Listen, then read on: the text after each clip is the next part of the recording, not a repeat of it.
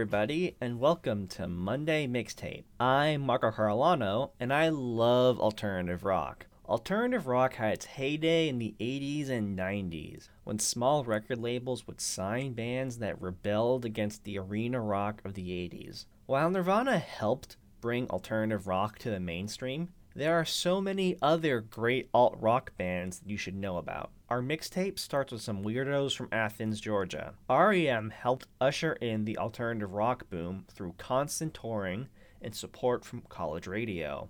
Radio Free Europe is an early single that was re recorded for their first album, Murmur. It's an energetic and anthemic track which is especially impressive when you remember nobody understands what Michael Stipe is saying on the first REM album. Inspired by the jangly folk rock music of acts like The Byrds, REM's guitars feel colorful and propulsive on this early 80s track. REM would go on to become more successful in the 90s as the alt rock scene started to flourish, and bands like Nirvana and Pavement cited them as an influence. It also helped that Michael Stipe learned how to enunciate.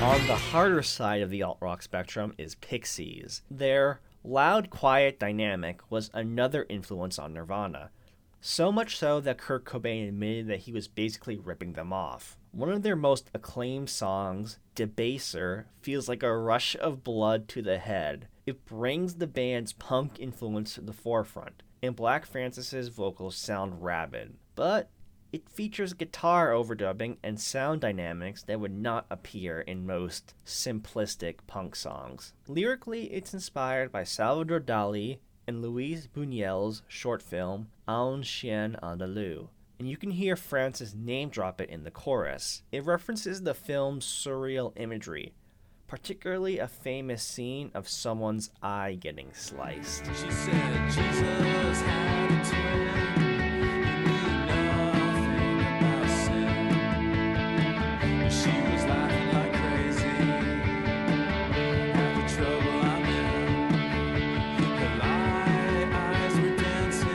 Sonic Youth expanded the potential of guitars with their experimental approach to rock music. The band eventually moved into a more conventional direction after their first couple of avant garde albums. Schizophrenia demonstrates that more accessible side. The guitars are still dense, but they are not as punishing as they were on the experimental tracks from an album like Bad Moon Rising.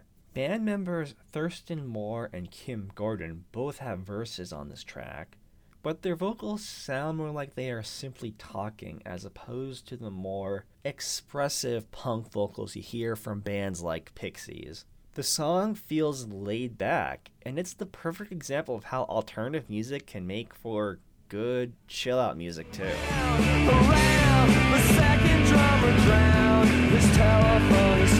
Cult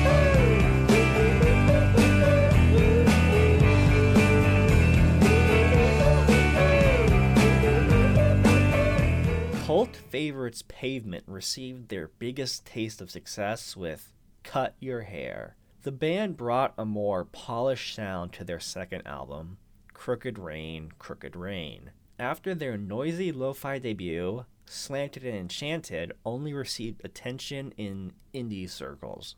Ironically, the song that brought them the most success commercially savagely mocks the conformity of the music industry and bands who sell out. Stephen Malkmus sarcastically comments on these phonies, then starts screaming at them near the end of the track. In spite of the bitterness, the song has a catchy chorus of nonsense vocalizations.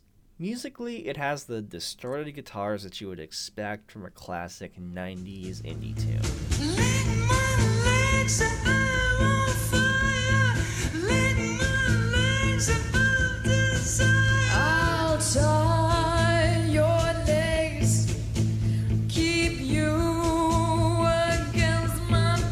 Let's hop across the pond for the last three songs. British singer songwriter PJ Harvey is not someone you should fuck with. On Rid of Me, she plays out revenge fantasies directed at men who hurt her before shrieking in the chorus that her exes aren't rid of her. It's one of the most savage breakup tracks I've ever covered on this show. While it's a ferocious track, it also feels like Harvey is playing a character. She's a natural performer, and her songs feel like if you set an intense stage play to punk. The instrumental mixes punk with the more deliberate pacing of blues for an eerie effect. With our winning smiles and our hands, with our catchy tunes or words, now we're photogenic, you know, we don't stand a chance. Now for something a little more pleasant. Scottish band Belle and Sebastian play sweet chamber pop songs that hide cynical lyrics. The band is the definition of twee. On Get Me Away From Here, I'm Dying, the band uses bright guitars, aided by cellos and even trumpets, to lead what seems to be a cheery tune. Stuart Murdoch's boyish vocals complement the jaunty rhythm of the song. However, the song is actually about an idealistic artist trying to make good music when nobody cares about his work. He may be doomed to failure, but he knows that he needs to write songs to express his feelings and evoke an emotional response from his listeners. Yeah, not so pleasant now.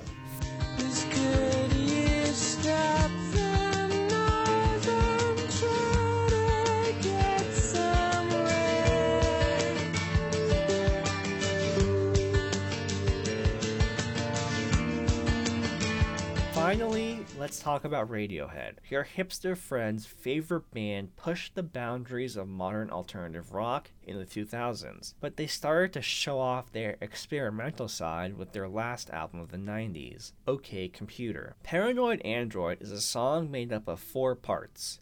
Influenced by Queen's Bohemian Rhapsody and the Beatles' Happiness is a Warm Gun, Paranoid Android is a sprawling song that, that alternates from a slow, atmospheric beginning to a hard rocking middle. Then the song goes into a slow third section reminiscent of chord patterns in classical Baroque music. It ends on another hard rocking section. Thom Yorke's slurred vocals transition from emotive yelps to angry snarls as he describes a bad experience at a bar and the alienating effect it has on him. It captures the sense of paranoia and disenchantment that Radiohead would later turn into electronic soundscapes on Kid A.